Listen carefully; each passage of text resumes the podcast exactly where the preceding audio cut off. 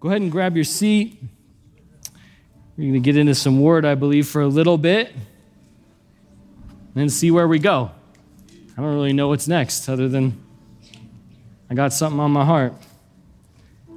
You know, worship is so intertwined with so many different things. Um, you know, what you give attention to, what you give most of your attention to. You know, that's a form of worship, right? Like if you give your attention to the Lord and He has your attention on a regular basis, meaning throughout your day, He's at the forefront of your thoughts. He's not just an afterthought. Oh, yeah, God. Oh, yeah. It's like that's a form of worship, right? Because worship is a, is a form of sacrifice. What are you sacrificing? Well, you could be thinking about a whole lot of things. There could be a whole lot of things as far as maybe worry, far as dreading certain things. But I'm going to sacrifice all those things and I'm going to say, I'm going to focus on the Lord. I'm going to put my mind on Him. And when you, when you do that, the word says, He whose mind is stayed upon the Lord, He will keep him in perfect peace. I mean, perfect peace. How do you do that? My attention. I'm just going to worship the Lord with my mind. Now, just by setting my focus, just by setting my attention on Him. Amen. And sometimes it's like, well, how do you do that all the time? Well, it's not always you can, you know, if you have a job, you can always just put the Lord at the forefront of your mind. But in your heart, you can be worshiping the Lord. You know, the, the same way you can worry about something while doing other things. You know, like it's in the back of your head, like, oh, there's this thing back there, and it's just been weighing on me all day. It's like that same place that you worry is the same place you can meditate on the Lord. You can meditate on His Word. You can go over His what you read that morning, just in the back of in the back of your mind. And really, that's what keeping your mind on the Lord continually looks like. It's like I'm not going to let that be occupied by anything else. I'm not going to let that be occupied by another person.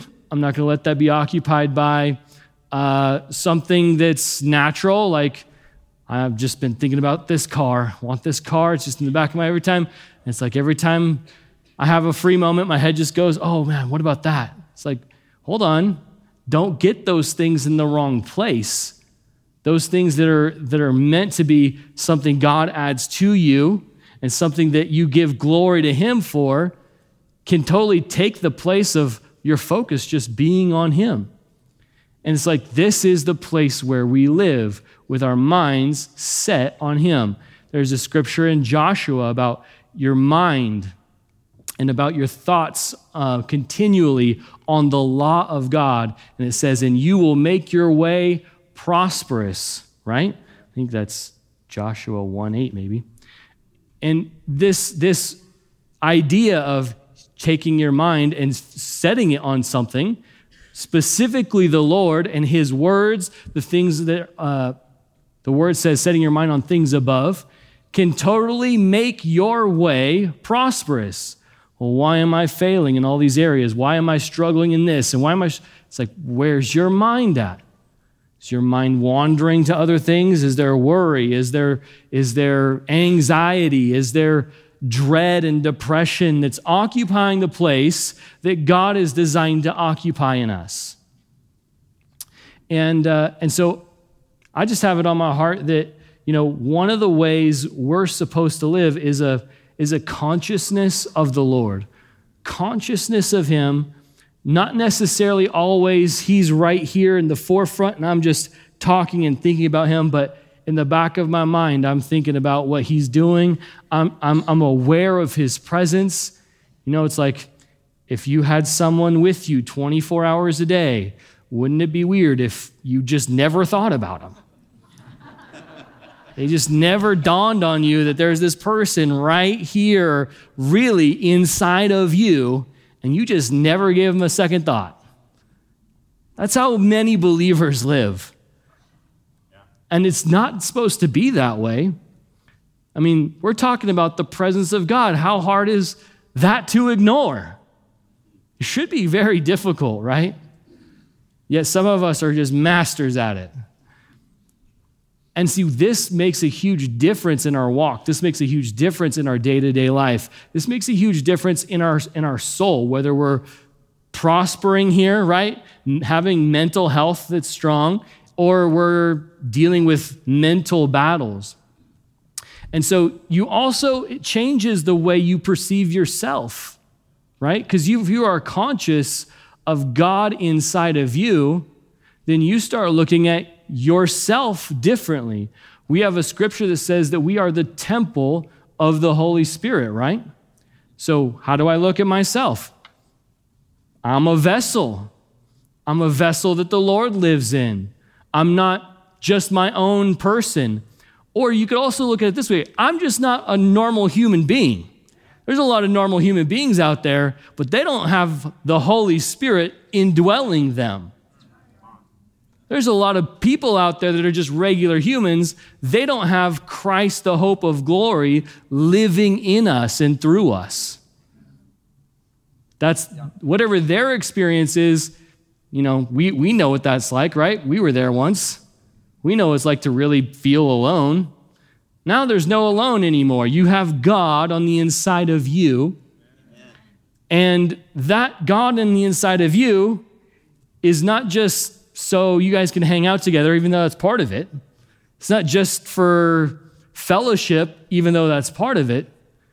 It's also for you to be so changed into that same image that He is on the inside of us that almost to the point where you can't tell the difference in how you talk versus how the Lord talks. You can't tell the difference between how you think, between how the Lord thinks. Where you act and it's like, I'm just moved with compassion to do this. Well, is that you or is that the Lord? Yep. Hard to tell the difference because Him and I are one. And that's the place that God's designed us to live out of. And, and so, you know, it goes on to this subject of like identity. Who are you? Who are, who are we? And it's like you have a name. But is that who you are? No, that's something you have. You have arms. You're not your arms. You have arms. There's something you have. You're not a body. That's something you have. You have a mind. You're not a mind. So, what are you? And who are you? It's Like the Lord gets to define that, right? And then you look in our world today, and there's a crisis in our society of people have no clue who they are. And so they're swayed by any, any person who comes along and says, maybe you're this, maybe you're that. And, and in our society, it's crazy. Identity's everything right now. I identify as, it's like, do you think the enemy knows the power of identity? Do you think the born again believers don't have the same revelation as a, in a general sense that maybe the enemy does because we're not prioritizing identity the way the enemy's attacks are? Who we are determines how you think. I mean, we have a scripture, I, I think it's in Psalm, maybe Proverbs. It says, As a man thinks in his heart, so is he. Heard that one before? The scriptures point to how you perceive yourself is how you're going to act, it's how you're going to think. So if I have this misconception of who I am, I'm going to live completely contrary to who I really am. If I believe I'm a son of God, if I believe I'm a temple of the Holy Spirit, if I believe I have Jesus living on the inside of me and he wants to live through me, that's my identity. I'm going to look a whole lot different than someone who lives in the world. And I'm not going to identify according to the things the world identifies with. I'm not going to identify with my body what color I am, where I came from in the world, what gender, nothing. I'm not going to even identify that. We don't, we don't, Paul said this, we don't consider one another according to the flesh anymore. It's according to the The Spirit. Because that is who we really are. We are spirit. If you were to, if you were to unzip your earth suit and throw that aside and unplug the soul, the mind, the will, and the emotions, and set that aside, what are you left with? Your spirit. What does your spirit look like? There's only one way to know, and it's according to the word. You can't perceive spiritual things except by the Spirit, and His Word is spirit and it is life. And so, with, uh, with that, would you turn with me to 1 John chapter 3?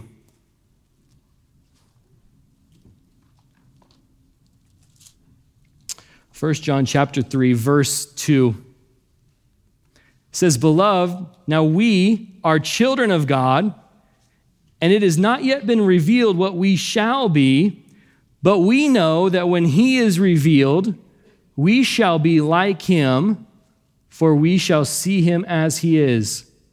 Have you ever gone to church before and someone's wearing the same outfit you are? It's happened to me a couple times.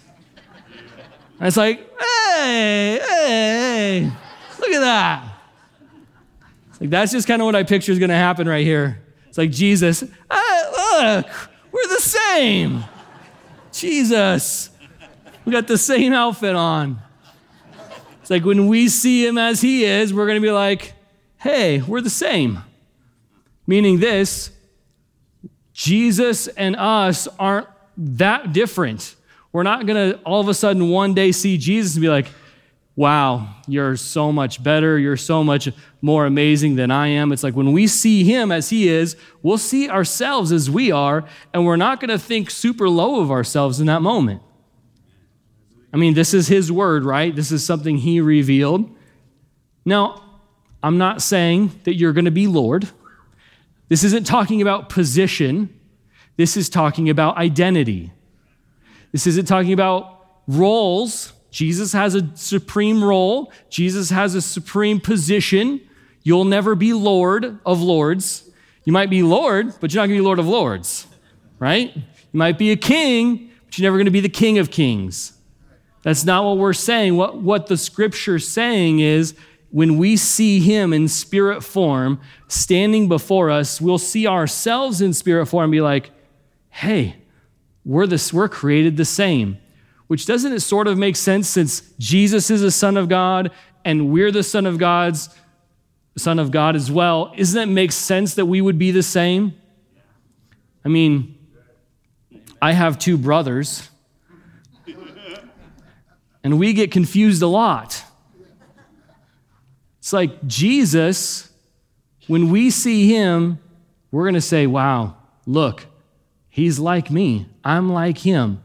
There's no difference, meaning this the same way he's righteous, and the same way he's holy, and the same way that he walks in power, and the same way that he has authority, we will also ha- see ourselves in that way.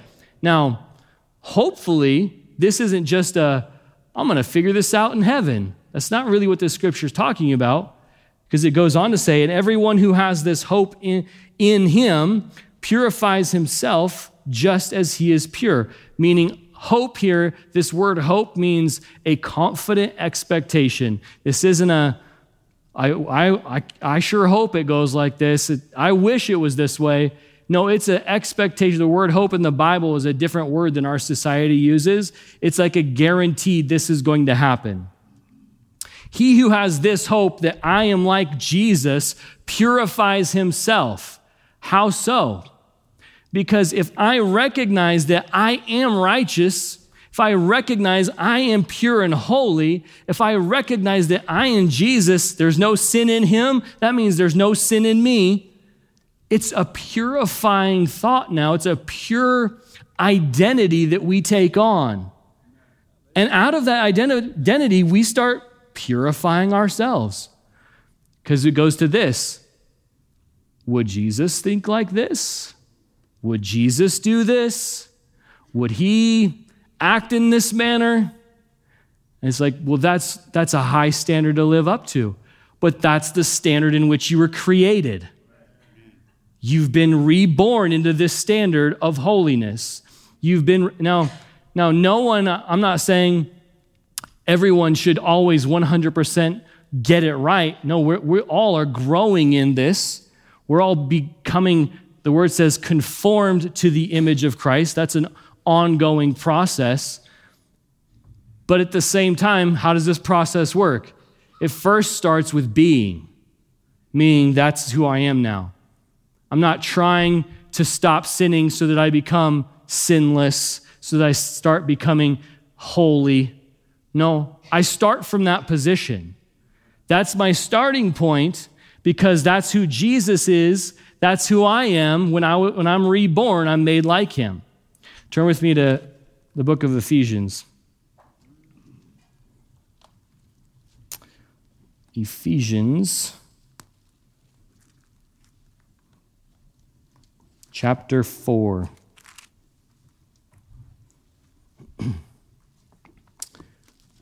Verse 23, it says, And be renewed in the spirit of your mind, and that you put on the new man, which was created according to God in true righteousness and holiness.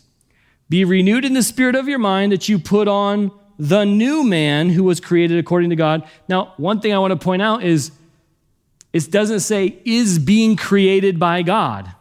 The new man was created by God. How was he created? In true righteousness and holiness. How do you how do you put this on? Well, what does a new man look like? Can I tell you the best example we have? I believe it's the reason we have four different accounts of the life of Jesus is so that we can look at him, we can look at how he acted, we can look at what he said, we can see his attitudes and situations, we can see how he walked in perfect love and holiness and righteousness and say, that's the new man. Isn't, isn't, that, isn't that right? I mean, we're like him. I'm going to put on that. I'm going to put on Jesus. I'm not going to just live according to the old me, which is what the verse before, 22, that you put off concerning your former con- conduct, the old man which grows corrupt according to the deceitful lusts. I need to put on the new man, which is Christ. Keep going back to verse 20. But you have not so learned Christ. What do we need to learn? It's a weird way of saying it. You haven't learned Christ. You don't know Jesus well enough. You don't know who he is. You don't know how he thinks well enough. Your, our focus isn't, hasn't been him and him alone to the point where that's who I am. That's how I act now. You know, it's sad how many believers you see who struggle with the identity of who Jesus is. And it's pretty plain in Scripture who he is. He's not a condemning person. He's not calling people out all the time. You never see him walking around saying, hey, you're doing this wrong. Hey, you're doing that wrong. Hey, you're, you know, being judgmental all the time. What we see Jesus doing is being very gracious. Remember the woman caught in the act of adultery, right? Think about, think about this is who we are now. Remember when the, the disciples came to Jesus and said, Hey, these guys who rejected you, let's, be like, let's do what Elijah did and let's call fire down from heaven on these guys. And Jesus is like, You don't know what spirit you're of. Meaning this, that's not who we are. That's not me. I'm not, that's not what I do. I'm not out here to condemn the world. I came here to save the world. I'm not here to point out everyone's flaws. I'm here to show everyone a new way of love. That's us. That's who we are now. When we see Jesus act a certain way, that's now how we act. Why? Not because we're trying to earn something. Our good acts, our good behaviors are not trying to earn place with the Lord. You will never earn something that Jesus already earned for you. It's just not going to be that way. It's somewhat of a slap in the face of what the Lord Jesus did for us to think, I'm going to try to earn what Jesus already earned. This is how the believer is designed to live with a consciousness of God on the inside of us and, and this idea that we're not so different. From this place, we can fulfill the scripture that Jesus said, The same works I do, and greater works will you do. How can I do that? I'm not Jesus. You're not in the position of Jesus, but you are like him in that he was a son of God, filled with the Holy Spirit, and mandated to destroy the works of the devil. That's us, that we have the same mandate to carry out the same mandate he did. Well, I'm don't you know like that's that takes someone special. It's like well, you are someone special. You're the body of Christ. The body of Christ, I don't know about you, but I don't want my body looking different than me.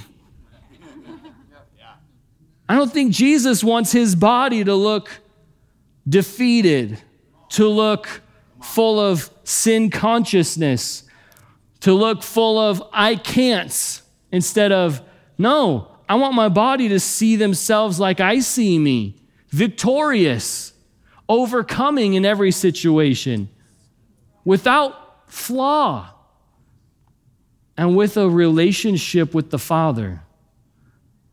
That's, that's our identity now. That's who we are. In this place, in this place, life if you look how Jesus lived, life was submitted to him. He wasn't submitted to the things of life. Things that happened, he didn't just roll over and take. This is one of the main things that I see Jesus came to set an example. You know, when Jesus was here, he came for many reasons. One of them is redemption. But you look at his ministry, and the reason we have so many things written down about his ministry is because he's setting an example. He's our example. It's like people will say, well, you know, what about Job? And what about this person in the Bible? And it's like, none of those are said to be our example. The one who is our example is Jesus. Job didn't have Jesus living through him on the inside like we do. Job didn't have the baptism of the Holy Spirit and was filled with the Holy Ghost and with power like we do. Jesus is our example. Jesus is the one who we look to and say, How did he act? How did he think? How, how does he operate in certain situations? And we say, That's apparently, I'm capable of that. I think that's step one, right? I have to at least admit I'm capable of that. Jesus just healed, a, just raised a dude from the dead that was dead three days. I'm capable of that. Come on, this is a big mind shift for many believers. Jesus on the cross said, Father, forgive them, for they know not what they do, as they're jamming him with the spear, as they're spitting on him, as they're cursing him, as they're make, mocking him. And he says, Father, forgive them, for they know not what they do. Apparently, I'm capable of that. Seems impossible. Seems like, how in the world could you actually do that? But that's who we are. We are created like this. God said in His Word that we put on the new man which was created. All things have passed away. Behold, all things have become new. You are a new creation in Christ. That word creation in that, that passage there, that word creation is in some translations, and if you look back to the original, is actually saying you're a new species of being. The world has never seen the new creation that you are when you became born again, which is this after and same like species of Jesus when he was born by the Spirit. And we became, when we received him, we became born by the Spirit. We're no different. And just have this mindset that says, well, Jesus is this and Jesus did that, and he's he's so we'll, we'll never be. It's like, no, that is not the mindset that God said would actually cause you to live according to his plan and his will. The only way we're going to walk this out the way that God designed it is to actually have the same identity that Jesus had, which is I'm not from earth, I'm sent from above. Do you believe that about yourself? You're called ambassadors of Christ. We're called aliens from, a, from another place. We're called citizens of heaven. Heaven is not on the earth, heaven is somewhere else. Our citizenship, our home, we live out of a different place just like Jesus did. Bible says we've been seated in heavenly places. Have been. Not someday going to be. Right now, we're all, you're, if you're born again, if you have Jesus on the inside of you, you are currently seated in heavenly places.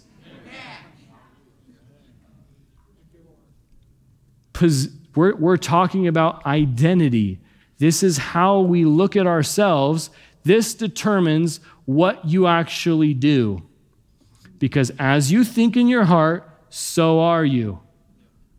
Well, you know, you don't know my past, you don't know what I've been through. You don't It's like why is that relevant to who you are when you got born again?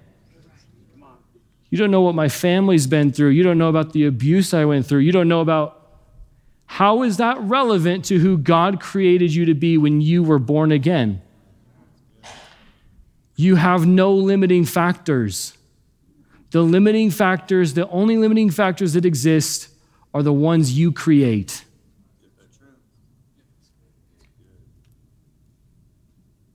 God didn't create you different than everybody else and say, well, yeah, this applies to everybody else in the body except for you, you're different.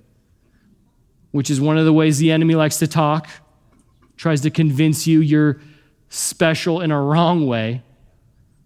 It's like, no, you're just like every other believer. You deal with the same things and the same thoughts of defeat and the same thoughts of not being enough and the same thoughts of, I don't know if I can actually do this. And yet at the same time, he said, I created you in the same image of Jesus. I put my spirit on the inside of you. I birthed you by the Spirit so that you could walk in the same righteousness, you could walk in that same holiness, you could walk in that same power. That's why I put this inside of you. So you wouldn't be striving for it someday so you could get yourself to this place, but you could now act from this place. And it's just a, it's just a, a very big mind shift from how you used to be, because how you used to be was carnal. How you used to be before you were born again was of the world, thinking the way the world does. Now we think according to Christ. There's a scripture that says, The weapons of our warfare are mighty in God for pulling down strongholds and, and coming against every argument that ex- exalts itself above the knowledge of God, and that we should take every thought captive into the obedience of Christ. Think about that for a second. Taking thoughts captive, locking them up into the obedience of what? Christ. It's kind of like the same thing. You have not learned Christ. This thought is contrary to me and Jesus being the same. I take that thought captive and I cast it out because that's trying to exalt itself above the knowledge of God. The weapons of our warfare are mighty in God for pulling these strongholds down, which means you have power on the inside of you that is more than you're aware of to cast down those thoughts, cast down those arguments that sometimes people have been ingrained with for decades, where sometimes religion teaches and religion causes a belief system and a web of misunderstanding and a web of unbelief.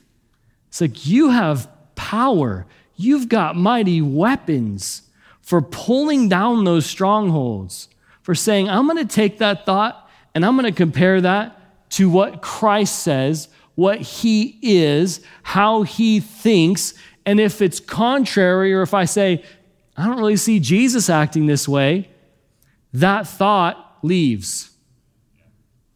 What if you fail at this? What if you, you know, maybe this is some of the thoughts that, that come.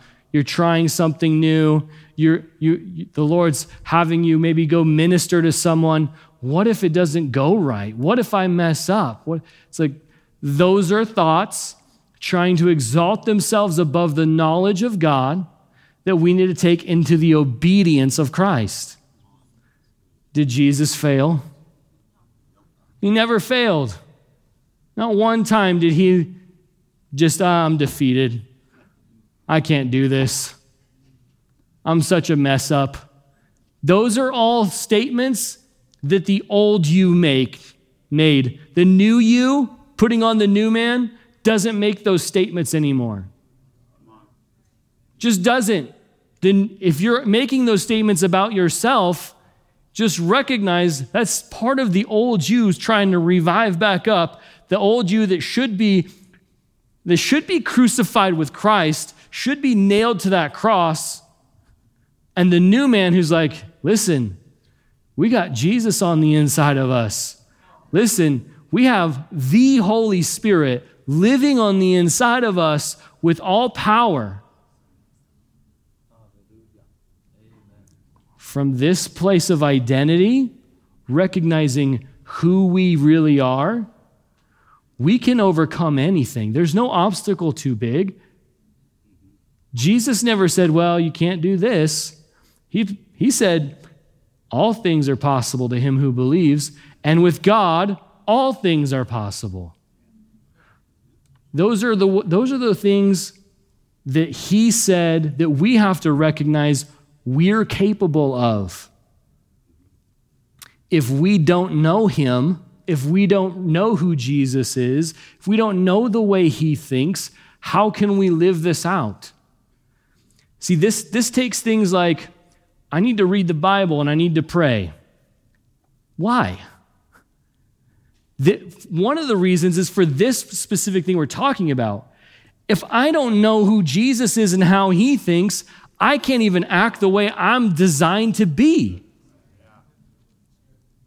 Reading, and it's not some religious duty where I'm trying to, oh, hopefully the Lord's pleased with my chapter today. If you're trying to please the Lord with that, He's probably not very happy with it. It should be, man, I'm, I need to find out more about who Jesus is. Can I tell you, it doesn't matter how many times you've read through the Gospels, I guarantee if you go back, you will find something new that you've not seen before.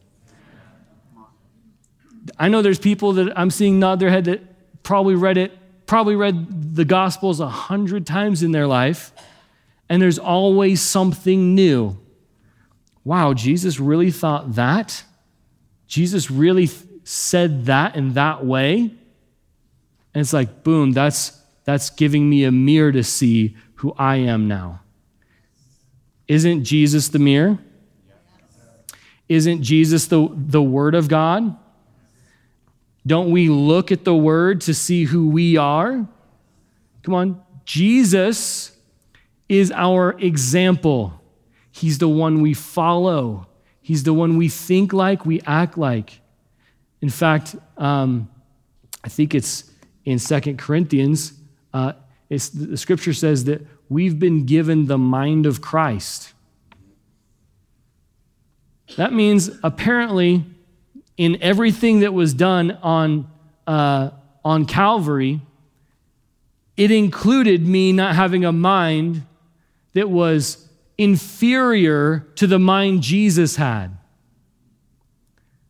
I have the same mind Jesus had. Can we, this is again a, a mind shift for us. This is what I'm capable of. I'm capable of having thoughts that Jesus had. Why? Because I'm created like him. When I see him as he is, I'm going to say, Hey, look at you. We're the same. God is so much better than most people realize. Where people have come to this conclusion that they have to try to earn some position with Him, when God said, you, the moment you got born again, I gave you that position of righteousness. I gave you that position of power. I gave you that position of holiness. Stop trying to earn it. Stop trying to, oh, someday I'm going to get there. Can I tell you? By working at getting there, you'll never get there. You will never, it'll be something that's just a carrot always dangling in front of your face. You'll never be good enough to sit there and say, Yep, today I'm on the same level of righteousness as Jesus based upon how I acted. Just not going to happen. What is going to happen? I'm so focused on who the Lord is. My mind is so steadfast on Jesus, and I'm not distracted with anything else to where now my auto response is I look like him, I think like him, I talk like him, I do the things he does because what else can I see? I can't see anything else. You know, one of the things um, that you read in the Old Testament was, um, I think it was, was it Jacob? I think it was Jacob who was, um, I hadn't thought about this story in a long time till just now, so hopefully I get it right. They, he, he got these um, sheep, and they were all the spotted ones. Am I saying this right? People who have read that story more recently than I have. He got all these spotted ones from, I believe it was Rachel's father, right? Huh? Laban. Thank you. And he figures out that if I put something that's complete, what did he put in front of him? You guys, this is good. This is good interactive service right now. We're learning together. Thank you. See, not, not just because you're pastor doesn't mean you know the whole thing top to bottom at any point in time, right? And by, by these sheep staring at something that was completely spotted, they started having offspring that were spotless. And he, tra- he changed the entire herd of sheep into being completely spotless based upon what the sheep looked at. That's a type and shadow of us staring at Jesus, spotless, holy, and righteous, and us conforming to that same image. When we focus, when we stare at, when we think on, and put our minds and set our attention on who He is, on Him, it's sometimes hard to like put your mind on the Holy Spirit because it's hard to get a grasp of what does he look like, right? And it's sometimes hard to grasp what you look like as a spirit. We just have no point of reference to go off of. But that's why Jesus came in the form of a man, so that we would have the ability to have a point of reference. This is what it looks like. This is what we look to. And by looking to, setting our focus there, it changes us. It doesn't change us on the inside because we got changed on the inside when we received Him. It changes us starting from the inside out. And all of a sudden, it shows up in our behavior, it shows up in our thoughts, it shows up in what we say, how we deal with people. Everything changes when we focus on Him. When I look to Him, He doesn't turn into me, I turn into Him. Why? Well, one, He's never changing. And number two, because I'm already like Him. We're already the same. God's so merciful. He's made this a lot simpler than we've made it. He's made this whole journey, this whole process of walking out life according to what He's planned Because I don't know about you, I want to fulfill what God's planned. I want to fulfill His will. I want to see His will done. If I'm constantly struggling with all my own things all the time, it's really hard to get focused on the outside things like your neighbor that needs someone to pray for them, the person that you're working with that needs to hear the gospel, to, to think about the, your relative who's fighting cancer. It's like, I can't think about that. I'm in survival mode. Jesus wasn't in survival mode, he never lived from that place. If you're currently there, it starts by just looking to Him. When you look to Him, you'll start seeing things change in, in your situations, even.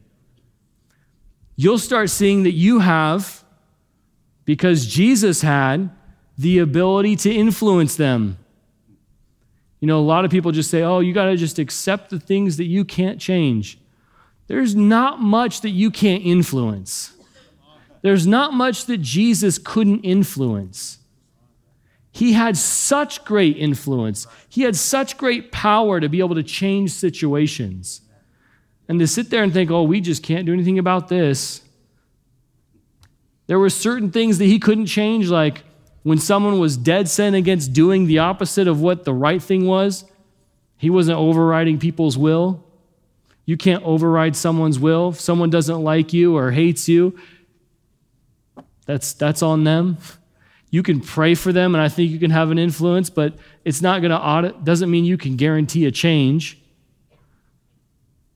We have so much more influence in this world than we realize.